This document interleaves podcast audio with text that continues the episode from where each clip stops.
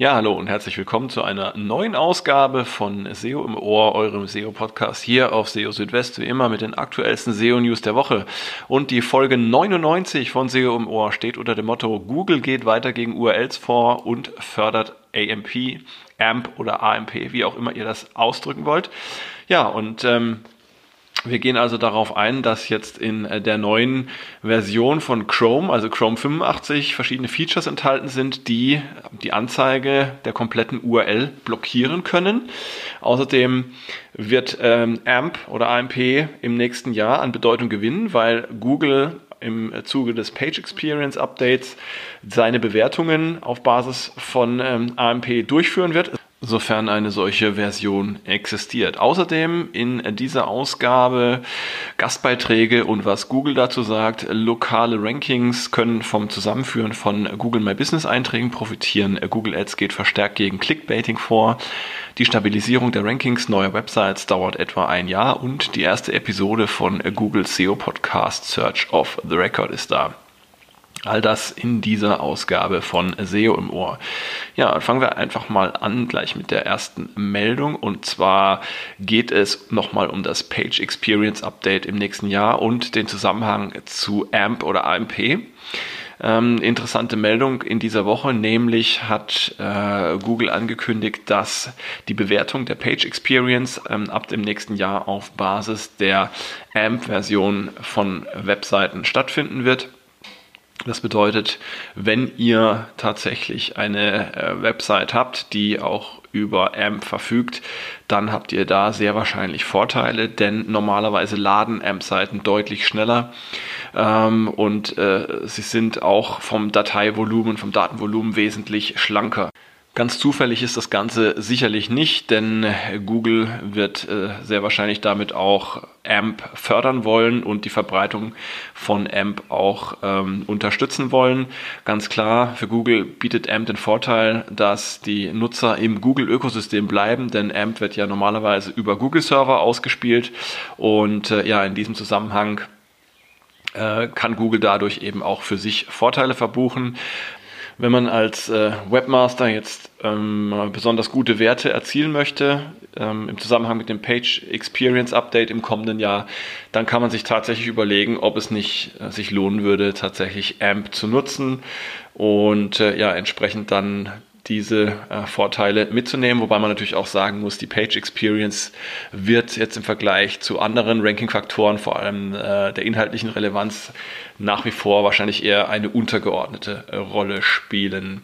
Genau, und jetzt kommen wir noch zu einer Meldung, die passt eigentlich ganz gut dazu auch zum Thema AMP. Ähm, äh, es geht aber in erster Linie erstmal um Googles Einstellung oder Verhalten gegenüber URLs, die im Browser angezeigt werden. Ähm, und zwar ist es so, ähm, Google hat ja schon in der Vergangenheit öfter mal Versuche unternommen, die Darstellung der kompletten URL im Browser ja, zu bekämpfen, zu unterdrücken. Da gab es in früheren Chrome-Versionen da schon entsprechende Ansätze, in Chrome 69 zum Beispiel. Ähm, wurde das Protokoll weggelassen, also HTTP oder HTTPS äh, und auch ähm, gegebenenfalls das www. Und äh, nachdem es da Proteste gegeben hatte, wurde das dann aber in Version 76 wieder eingeführt. Außerdem gab es auch schon Tests auf den Suchergebnisseiten von Google, in denen ähm, oder auf denen die URLs komplett gefehlt haben. Und jetzt ist es so, mit äh, Chrome 85, die Version kann man sich ähm, über die Canary-Version von Chrome schon mal herunterladen und anschauen. Ähm, da sind jetzt mehrere Features enthalten die ähm, dafür sorgen, dass die komplette Darstellung ähm, der URL im Browser unterbunden werden kann in der Adresszeile und äh, dass man praktisch nur noch die äh, Domain sieht, aber sonst nichts. Ähm, es gibt da mehrere Features. Da gibt es das Feature ähm, Omnibox UI Hide Steady State URL Path Query and Ref und zwar werden damit in der Omnibox, also das ist diese ähm, Adresszeile im Chrome Browser, ähm, der Pfad, die Query und die Referenz von URLs ausgeblendet ähm, wird äh, die URL bearbeitet, dann werden die ausgeblendeten Bereiche wieder angezeigt. Ähm, das gilt ähm, ja für alle Plattformen, also Mac, Windows, Linux, Chrome OS und Android. Dann gibt es ein weiteres Feature, das nennt sich Omnibox UI Reveal Steady State äh, URL Path Query and Ref on Hover. Das sorgt dafür, dass wenn eine URL ausgeblendet wird, bei einem Mouse-Over diese Bereiche wieder eingeblendet werden. Und interessant finde ich auch dieses Feature, nämlich das Omnibox UI Hide Steady State URL Path Query and Ref on Interaction. Das bewirkt, dass sobald ein Nutzer mit einer aufgerufenen äh, Seite interagiert, die entsprechenden Elemente, also Pfad, Query und Referenz der aktuellen URL ausgeblendet werden. So, das Ganze ist ähm, standardmäßig erstmal deaktiviert, aber allein, dass diese Features enthalten sind, zeigt ja schon, ähm, in welche Re Richtung die Reise gehen könnte. Ihr könnt es auch ganz einfach ausprobieren, indem ihr eben in Chrome Canary einfach mal ähm, Chrome Doppelpunkt Doppel Slash Flags eingebt und dann nach Path sucht. Dann bekommt ihr nämlich diese Features angezeigt und könnt sie euch einschalten und mal gucken, wie sich das Ganze verhält. Ja, und warum macht Google das? Da kann man natürlich nur spekulieren. Ähm, eine, Theorie, äh, eine Theorie ist tatsächlich, dass äh, Google eben äh, ja, äh, versucht, die Nutzer im eigenen Ökosystem zu halten. Und äh, ja, da gibt es jetzt eben diese Referenz zu AMP-Seiten, denn ähm, bei AMP-Seiten ist es so, wenn man die zum Beispiel ähm, auf Chrome für Android ähm, aufruft, dann wird die Adresszeile äh, schon verborgen und man sieht da auch nicht dadurch, dass die Seiten entsprechend bei Google gehostet werden. Und da ist aus meiner Sicht dieser Knackpunkt, die durch dieses Verbergen der URL kann man eben nicht mehr sehen, ob eine Seite jetzt tatsächlich ähm, von der, vom tatsächlichen Host stammt, den man eingegeben hat, oder ob man äh, de, oder den man aufgerufen hat, oder ob man tatsächlich dann äh, irgendwo auf einem Google-Server landet. Und äh, ja, das ist eine mögliche Spekulation, aber es kann natürlich auch sein, dass es andere Gründe gibt, ähm, die dahinter stecken auf jeden Fall denke ich, sollte man diese Entwicklung aufmerksam verfolgen. Jetzt machen wir mal den Sprung rüber zu einem anderen Thema und zwar zu Local SEO. Und zwar ist es da so, dass das Zusammenführen doppelter ähm, Google My Business Einträge die lokalen Rankings tatsächlich verbessern kann. Also auch Duplicate Content kann tatsächlich ähm, im Bereich Local SEO eine Rolle spielen. Ja, und äh, wie genau sieht das aus? Ähm, dazu gibt es ein interessantes Fallbeispiel, auf das ich gestoßen bin in äh, dieser Woche. Und zwar ähm, wurde es am Fall einer Zahnarztpraxis ähm, in Florida untersucht. Ähm, für den Standort, an dem sich die Zahnarztpraxis befindet, gab es zuvor zwei Einträge in Google My Business, wobei einer dieser Standorte als dauerhaft geschlossen markiert war. Der Eintrag hatte also die gleiche Adresse, aber eine andere Telefonnummer und einen ähnlichen Namen wie der noch aktive Eintrag. Nachdem die beiden Einträge dann zusammengeführt wurden, ähm, zeigte sich für den dann äh, verbleibenden Eintrag eine deutliche Verbesserung der lokalen Rankings. Und ja, die Zahl der Keywords in den Top 3 der Suchergebnisse hatte sich dann fast verdoppelt. Es sieht also danach aus, dass das Zusammenführen dieser Einträge dann auch das Rankingpotenzial der beiden Einträge kombiniert hat. Anders sieht es allerdings aus, wenn die Adressen von zwei Einträgen nicht miteinander übereinstimmen. Denn dann markiert Google ähm, den entsprechenden Eintrag, den man nicht mehr braucht, als umgezogen oder moved. Und das ist nicht dasselbe wie eine Zusammenführung und deshalb gibt es auch keine positiven Effekte auf die lokalen Rankings. Was lernen wir daraus? Zunächst einmal sollte man nach dem Kauf eines Unternehmens Zugriff auf dessen Google My Business Eintrag ähm, einfordern, damit man diesen anpassen kann, anstatt einen neuen My Business Eintrag erstellen zu müssen. Beim Umzug eines Unternehmens sollte man außerdem äh, den bestehenden My Business Eintrag aktualisieren, anstatt einen neuen Eintrag anzulegen. Und ihr solltet immer nach Doppeleinträgen für euren Standort suchen. Wenn es diese gibt, dann bittet Google darum, diese tatsächlich auch zusammenzuführen. Jetzt gehen wir rüber zu Google Ads und zwar wird Google ab Juli seine Ads-Richtlinien verschärfen und äh, Clickbait-Ads ausschließen. Und zwar handelt es sich dabei um Anzeigen, die auf manipulative Weise, ähm, zum Beispiel durch das Vermitteln von Angst oder durch das äh, vermeintliche Enthüllen von Skandalen, ähm, Klicks erzeugen sollen. Und zwar gibt es da zwei Gruppen von Anzeigen. Das eine sind Anzeigen, die Clickbait-Taktiken ähm, oder sensationsheischende Texte oder Bilder verwenden, um Traffic zu erzeugen. Dazu gehören zum Beispiel Anzeigen, die behaupten, ähm, Geheimnisse, Skandale oder ähnliche Informationen über das angebotene Produkt oder die angebotene Dienstleistung zu enthüllen. Oder auch Anzeigen, ähm, die Clickbait-Nachrichten wie klicke hier, um es herauszufinden, du glaubst nicht, was passiert ist oder Synonyme oder ähnliche Phrasen verwenden, um die Nutzer dazu zu bringen, auf eine bestimmte Anzeige zu klicken oder um ihren äh, kompletten Kontext zu verstehen. Dazu gehören außerdem auch Anzeigen, die eindeutig ähm, veränderte Bereiche des Körpers in vergrößerter Darstellung zeigen und auch Anzeigen, auf denen Polizeifotos zu sehen sind oder die Aufnahmen von realen Unfällen oder Katastrophen zeigen um ein Produkt oder eine Dienstleistung ähm, äh, zu bewerben.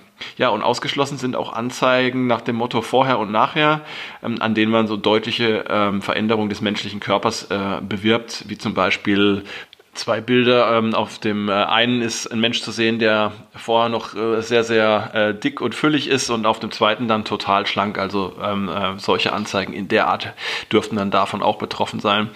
Zur zweiten Gruppe gehören Anzeigen, die negative Lebensereignisse wie zum Beispiel Tod, Unfälle, Krankheit, ähm, Haft oder auch ein Bankrott dazu nutzen, um Angst, Schuldgefühle oder andere negative Emotionen zu erzeugen um äh, den Betrachter der Anzeige zu einer Handlung zu bewegen. Äh, wie zum Beispiel Anzeigen, die zum Kauf, zum Abonnement oder zur Beendigung des Konsums bestimmter Produkte bewegen sollen oder Dienstleistungen, um Schaden abzuwenden. Auch Anzeigen, die Not, Schmerz, Angst oder Schrecken einsetzen, um ein Produkt oder eine Dienstleistung zu bewerben, sollen ausgeschlossen sein. Also Google geht da jetzt relativ strikt vor gegen solche Anzeigen, zumindest laut den Richtlinien. Und ja, sind wir mal gespannt, ob es dann auch tatsächlich zum äh, verschwinden oder zumindest äh, zu einem Abnehmen solcher Anzeigen führen wird.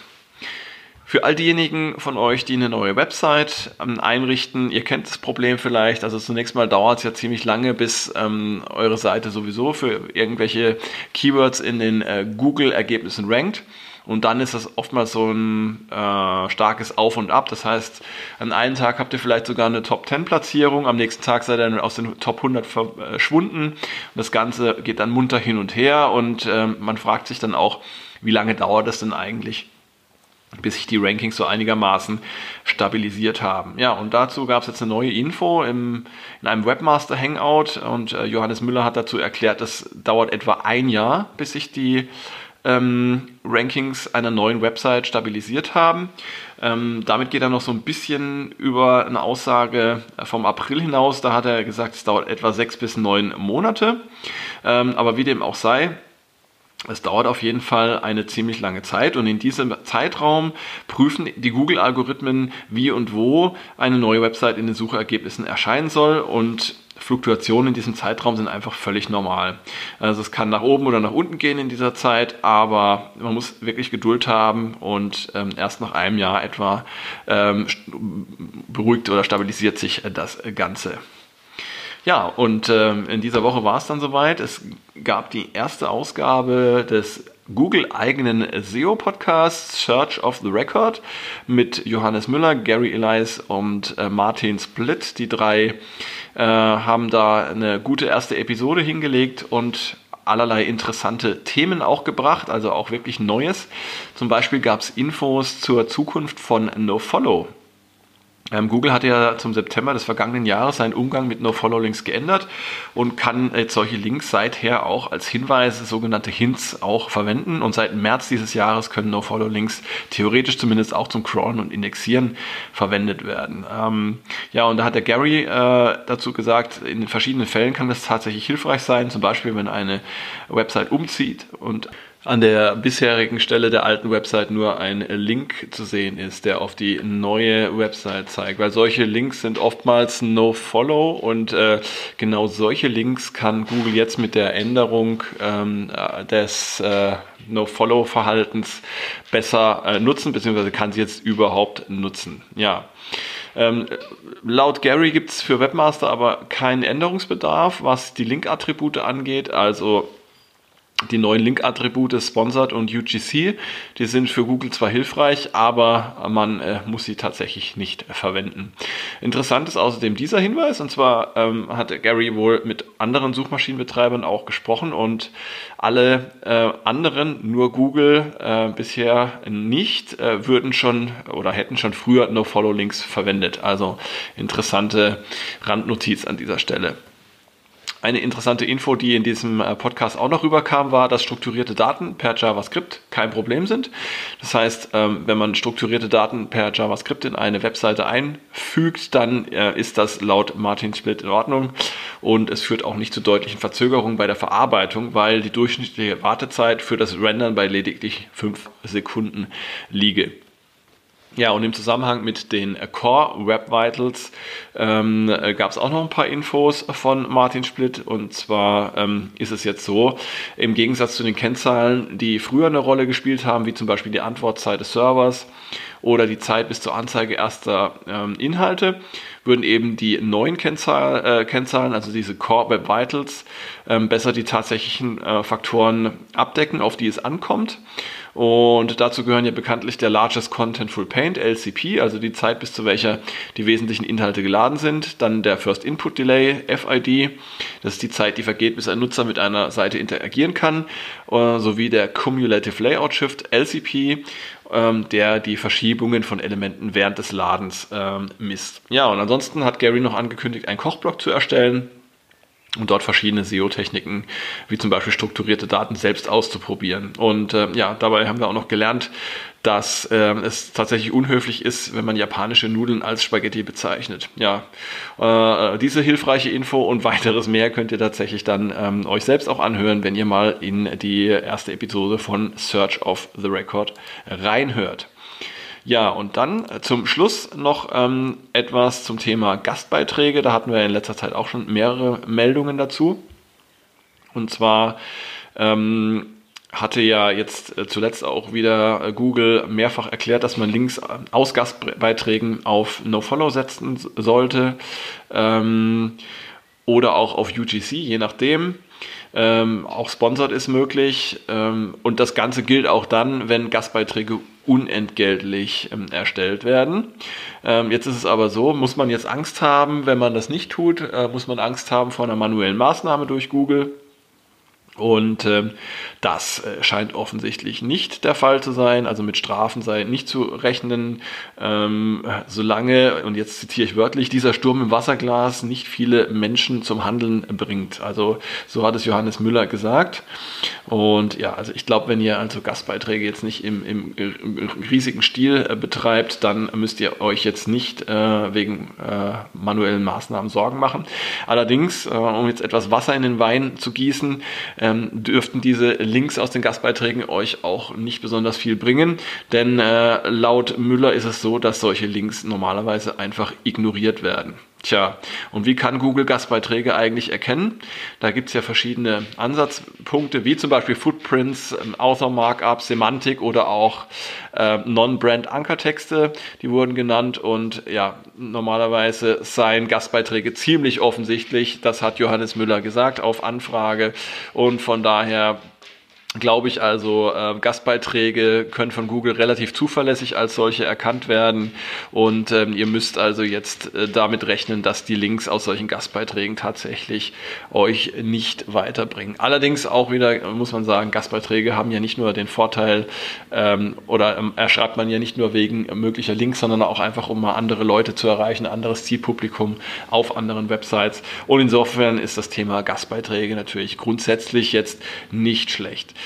Genau, und damit endet jetzt auch die 99. Folge von SEO im Ohr. Das heißt, wir haben nächste Woche die 100. Ausgabe. Darauf freue ich mich schon sehr. In der Zwischenzeit schaut gerne auch weiter regelmäßig auf SEO Südwest vorbei. Jeden Tag gibt es hier für euch die aktuellsten SEO-News. Und äh, ja, dann, wie gesagt, nächstes Wochenende Folge 100 von SEO im Ohr. Bis dahin, macht's gut. Ciao, ciao. Euer Christian.